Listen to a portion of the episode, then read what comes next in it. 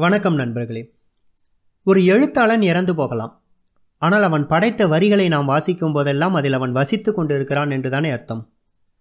அப்படி இன்று நம்மிடையே இல்லாமல் போனாலும் இந்த கதையை நான் வாசிக்கும் சில நிமிடங்கள் உங்கள் செவி மடல்களில் இவரை உயிர்ப்பிக்கச் செய்யும் முயற்சியாய் எனக்கு மிக பிடித்த ஒரு பெண் எழுத்தாளர் அனுராதா ரமணன் அவர்களுடைய ஒரு கதையோடு தான் உங்களை சந்திக்க வந்திருக்கிறேன். அனுராதா ரமணனுடைய இந்த கதையின் பெயர் சுவாமியின் சிநேகிதி. இந்த கதை எங்கே துவங்குது அப்படின்னா சென்னையிலேருந்து வாரணாசி போகிற ரயிலில் ஒரு பெண் எழுபதுலேருந்து எழுபத்தோரு வயது மதிக்கக்கூடிய ஒரு பெண் அந்த பெண்ணோட பேர் வந்து அமலோத்பவ மேரி. இந்த கதை முழுக்க நான் உங்களை வந்து அமளினே உச்சரிக்கிறேன் ஏன்னா பேர் ரொம்ப பெருசாக இருக்குது அமளி வந்து ஜன்னலோர இருக்கையில் உட்காந்து அந்த இயற்கையை ரசிச்சுக்கிட்டே காசி நோக்கி பயணம் பண்ணிகிட்டு இருக்காங்க. அப்போது அவங்க கூட அதே கம்பார்ட்மெண்ட்டில் இன்னொரு குடும்பம் ஒரு கணவன் ஒரு மனைவி இரண்டு குழந்தைகள் ஒரு வயதான பெண்மணி. அந்த வயதான பெண்மணி அமளிக்கு எதிரில் ஜன்னலோர இருக்கையில் உட்காந்துருக்காங்க ஆனால் ஒரு பெருசாக ரெண்டு ரெண்டு இந்த குடும்பத்துக்கும் அமளிக்கும் இடையில எந்த ஒரு கான்வர்சேஷனும் நடக்கலை. அப்பப்போ பார்த்துக்கிறது சிரிக்கிறது இது மாதிரியே அந்த பயணம் போகுது. காசி வருது வாரணாசியில் இருவரும் அந்த குடும்பம் தனியாக பிரிஞ்சு போயிடுது. அமளி வந்து ஒரு விடுதி எடுத்து தங்குறா. அமளி எதுக்கு இங்கே இப்போது வந்து காசி வந்திருக்கா அப்படின்னா அங்கே வான வாரணாசியில் இருக்கக்கூடிய பனாரஸ் யூனிவர்சிட்டியில் பிஏ லிட்ரேச்சர் ஆயிரத்தி தொள்ளாயிரத்தி நாற்பத்தி ஏழில் முடித்தவங்க தான் இந்த அமளி. அமளி வந்து அப்போ படிக்கிற காலத்தில் ரொம்ப அழகாக இருந்ததுனால அவங்களுக்கு வந்து நிறைய காதல் கடிதங்கள் லவ் ப்ரப்போசல்ஸ்லாம் வரும். ஆனாலும் கூட அந்த அமளி வந்து விரும்பினது கூடவே படித்த சுவாமின்னு சொல்லக்கூடிய ஒரு ஆச்சார பிராமண குடும்பத்தை சேர்ந்த கும்பகோணத்து பையன். சுவாமியை தான் அவங்க ரொம்ப விரும்பினாங்க. ஆனால் இந்த அமளி வந்து கிறிஸ்துவ மதத்தை சேர்ந்த ஒரு பெண். இதை வந்து ப்ரப்போஸ் பண்ணோன்னே அவங்க சுவாமி வந்து ரொம்ப நாசுக்காக அதை மறுக்கிறான். ஏன்னா நான் உன்னை காதலை ஒத்துக்கிட்டு வீட்டில் சொல்லி எங்களுடைய குடும்பம் சேர்ந்து நம்ம இருவரையும் பிரித்து வைத்து நம்ம சம்மந்தமே இல்லாத ஆளுங்களாக ஆகிறத விட எனக்கும் உன்னை ரொம்ப பிடிக்கும் உனக்கும் என்னை ரொம்ப பிடிக்கும். நாம் இருவரும் ஒரு நல்ல சிறந்த நண்பர்களாக இருப்போம். ஆண் பெண் நட்புக்கு ஒரு உதாரணமாக இருப்போம். அப்படின்னோடனே இவளும் வந்து நிலைமையை உணர்ந்துக்கிட்டு சரின்னு சொல்கிறா அதோடு இல்லாமல் அவனை ஒரு நல்ல நண்பனாக அன்னிலேருந்து ஏற்றுக்க ஆரம்பிக்கிறான். இருவரும் வந்து காதலர்களாக பிரிஞ்சு நண்பர்களாக சேர்றாங்க. இதுக்கப்புறம் ரெண்டு பேரும் சேர்ந்து பல பிரச்சார கூட்டங்களுக்கு போகிறாங்க ஏன்னா அப்போ தான் வந்து சுதந்திரம் கிடைத்த புதுசுன்றதுனால அந்த சுதேசி பொருள்களை மக்கள்கிட்ட கொண்டு போய் சேர்க்கறதுக்கான அந்த ஈடுபாடுகள் அது எல்லாத்துலேயும் தன்னை ஈடுபடுத்திக்கிறாங்க. அப்போது அது போல் ஒரு பொது நிகழ்ச்சியில் கீழே விழுந்து அமளிக்கு வந்து கை உடஞ்சிடுது. கையில் ஃப்ராக்சர் ஆனோன்னு ஒரு ஒரு மாதமாவது வீட்டில் ரெஸ்ட் எடுக்கணும்னு மருத்துவர் சொன்னதுனால அமளிக்கு வந்து வீட்டில் சமையல் பண்ணி போகிறதுக்கு ஒரு அம்மா வராங்க. அவள் வீட்டிலேயே ரெஸ்ட் எடுத்துகிட்டு இருக்கா. அப்போது ஒரு நாள் வந்து அப்பப்போ வந்து பார்த்துட்டு நலம் விசாரிச்சுட்டு போகிற சுவாமி வந்து ஒரு நாள் வரும்போது இவர் ரொம்ப சோர்வாக படுத்துட்டு இருக்கிறத பார்த்துட்டு என்ன ஆச்சு அமளி? என்ன? அப்படின்னோடனே இன்றைக்கி சமையல் பண்ணி போடுற அந்த அம்மா வரலை. அவங்களுக்கு உடம்பு சரியில்லையா? அதனால் வரல. அதனால் எனக்கும் போயிட்டு ஒரு கையோட சமைக்க அலுப்பாக இருந்துச்சுன்னு அப்படியே படுத்துட்டேன். ஆனால் சோர்வாக இருக்குது அப்படின்னோடனே நான் உனக்கு சமையல் பண்ணி போடுறேன்னு கிச்சனுக்கு போகிற அந்த சுவாமி வந்து திடுக்கிட்டு போகிறான் ஏன்னா அங்கே வந்து நான்வெஜ் தான் வாங்கி வச்சுருக்கு. அப்போ தான் அம்மளி சொல்கிறா நான் தான் மட்டன் எடுத்து வச்சுருக்கேன். ஏன்னா எனக்கு வந்து கையில் எலும்பு சேரணுன்னு ஆட்டுக்கால் சூப்பு வச்சு குடிக்கலாம்னு நினச்சேன். அப்படின்னோடனே நான் அதை வச்சு கொடுக்குறேன். எப்படி வைக்கணும்னு? சொல்லணுன்னே இவ அதிர்ந்து போகிறா நீ தான் ஆச்சார பிராமணன் ஆச்சே நீ எப்படி இதை தொடுவேன்னொன்னே ஒரு நல்ல சிநேகிதிக்கு ஒரு மருந்தாக இதை செஞ்சு கொடுக்கறதுல தப்பு இல்லை அப்படின்னு சொல்லிட்டு செஞ்சு கொடுத்தோன்னே இவனுக்கு வந்து ஒரு ஒரு ஆச்சார பிராமணன் வந்து அவன் கையால் ஆட்டுக்கால் சூப்பு நமக்கு வச்சு கொடுத்தோன்னே அந்த நட்போட ஆழத்தை நினச்சி இவன் ரொம்ப சந்தோஷப்படுறா. இதுக்கு பிரதி உபகாரமாக நான் என்ன பண்ண போகிறேன்னு தெரியலையே அப்படின்லாம் சொல்லிட்டு இருவரும் ரொம்ப அந் அப்- அதுக்கப்புறத்துலேருந்து ரொம்ப அந்யோன்ய நண்பர்களாகிடுறாங்க ரொம்ப நாள் இப்படி போகுது. எப்படி பார்த்தாலும் அந்த நட்புனா அதுக்கு ஒரு பிரிவு இருக்கும் இல்லையா? அது போல் வந்து கல்லூரி முடியுது.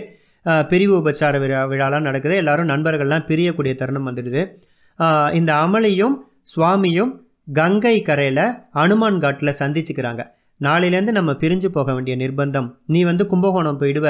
உன் வாழ்க்கை தனியாக போயிடும். நான் சென்னை போயிடுவேன். என்னுடைய வாழ்க்கை தனியாகிடும் அதனால் என்னுடைய ஞாபகமாக இந்த பைபிள் புக்கு எப்போவுமே உங்ககிட்ட இருக்கணும்னு சொல்லிவிட்டு அந்த பைபிள் புக்கில் தன்னுடைய கையொப்பம் போட்டு அன்னைக்கு டேட்டையும் போட்டு கொடுக்குறா. சுவாமி உடனே தன்னுடைய பையிலேருந்து ஒரு பகவத்கீதை புக் எடுத்து அதில் வந்து தன்னுடைய கையெழுத்தை போட்டு அன்றைய டேட்டை போட்டு கொடுக்குறா கொடுக்குறான் அப்போ வந்து இந்த சுவாமிக்கு ஒரு யோசனை வருது. நான் வந்து நம்ம ரெண்டு பேருமே இதில் ரெண்டு பேருக்கும் புக்கு பரிமாறிட்டு இருக்கோம். அதில் வந்து தேதி இருக்குது கையெழுத்து இருக்குது இந்த புக்கு எப்பயுமே நம்ம கையில் இருக்க தான் போகுது. நாம் எல்லா நண்பர்கள் மாதிரியும் பிரிஞ்சு போன கொஞ்ச நாளைக்கு ஒருத்தருக்கு ஒருத்தர் தொடர்பு கொண்டு பேசிக்கிட்டு அதுக்கப்புறம் ஒரு ஒரு மாதம் ரெண்டு மாதத்தில் நீ யாருன்னே நான் மறந்துட்டு நான் யாருன்னே நீ மறந்துட்டு வாழறதுக்கு நாம் கொஞ்சம் வித்தியாசமான நண்பர்களாக ஒருத்தருக்கு ஒருத்தர் எந்த ஒரு காண்டாக்டோ கடித போக்குவரத்தோ தொலைபேசி போக்குவரத்தோ இல்லாமையே இருப்போம்.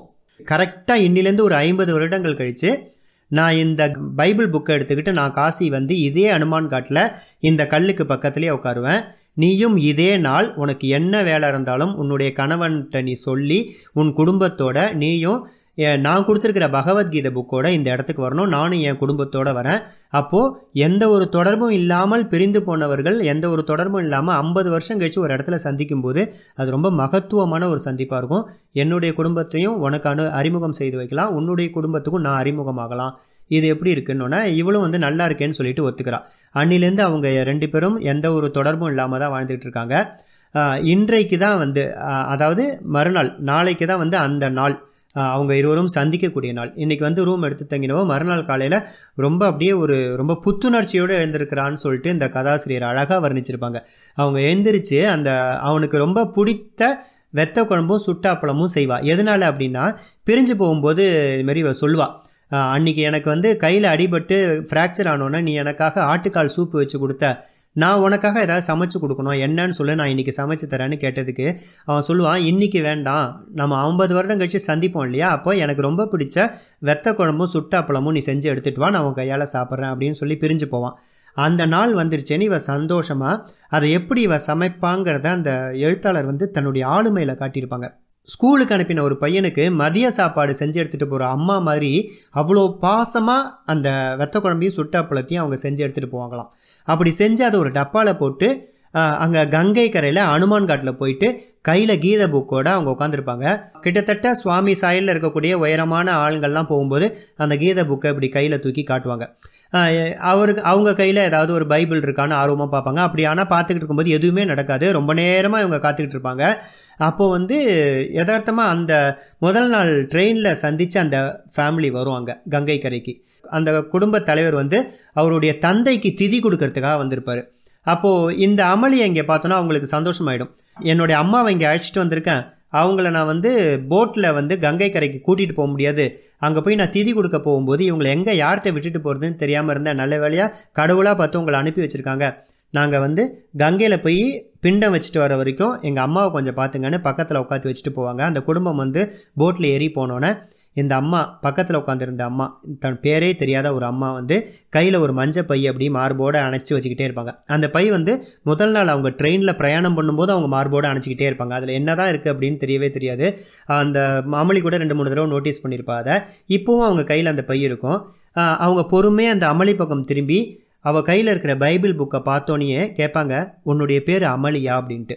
இவளுக்கு அப்படியே ஷாக் அடித்த மாதிரி அதிர்ச்சி ஆகிடும் எப்படி என் பேரை இவ்வளோ கண்டுபிடி கரெக்டாக கண்டுபிடிச்சிங்க? நான் வந்து தொடர் வண்டியில் கூட நான் என்னை அறிமுகம் பண்ணிக்கலையே அப்படின்னோடனே என்னுடைய கணவர் வந்து உன்னை போய் பார்க்க சொல்லி இன்றைக்கி என்னை அனுப்பியிருக்காரு.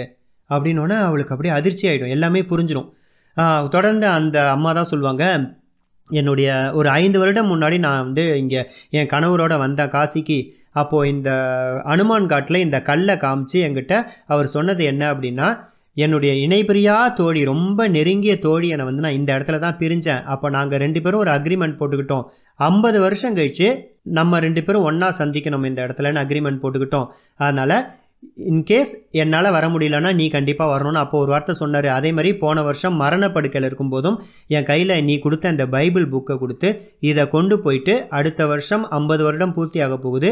கரெக்டாக அந்த நாளில் நீ வந்து காசிக்கு போயிட்டு கங்கை கரையில் அனுமான் காட்டில் நீ வெயிட் பண்ணணும் அமளி வருவா அவள் எனக்காக சமையல் பண்ணி எடுத்துகிட்டு வருவா என்னுடைய சார்பாக நீ சாப்பிட்ணுன்னு சொல்லிட்டு தான் அவர் உயிர் உயிர் பிரிஞ்சுது. அதை நிறைவேற்றுறதுக்காக தான் நான் இன்றைக்கி வந்திருக்கேன் அப்படின்னு சொன்னோன்னே இப்போ அப்படியே கண்ணெலாம் குளமாயிடும். அழுகையை கட்டுப்படுத்த முடியாமல் அந்த அம்மாவை அப்படியே கட்டி பிடிச்சிக்கிட்டு தான் தான் எடுத்துகிட்டு வந்த அந்த வெத்த குழம்பையும் சுட்டா பழத்தையும் அந்த அம்மாவுக்கு ஊட்டி விடுவாள் தன்னுடைய இணைபிரியாத ஒரு தோழன் சுவாமி அந்த அவனுக்கு ஊட்டி விடுற மாதிரி நினச்சிக்கிட்டே ஊட்டி விடுவா. அதே நேரத்தில் அந்த கங்கையில் போட்டில் அவனுடைய பிள்ளை வந்து தன்னுடைய அப்பாவுக்கு பிண்டம் வச்சுக்கிட்டு இருப்பான். இது ரெண்டுத்தையும் சொல்லி இந்த கதையை வந்து ரொம்ப உணர்வுபூர்வமாக இந்த இடத்துல முடிப்பாங்க கதாசிரியர் அனுராத ரமணன் ஹோப்ஃபுல்லி இந்த கதை வந்து உங்கள் மனதிலும் பல என்ன அதிர்வலைகளை ஏற்படுத்தியிருக்குங்கிற நம்பிக்கையோட அடுத்த வாரம் இன்னும் ஒரு அருமையான கதையுடன் உங்களை சந்திக்கும் வரை உங்களிடமிருந்து விடைபெறுவது உங்கள் வெங்கட்.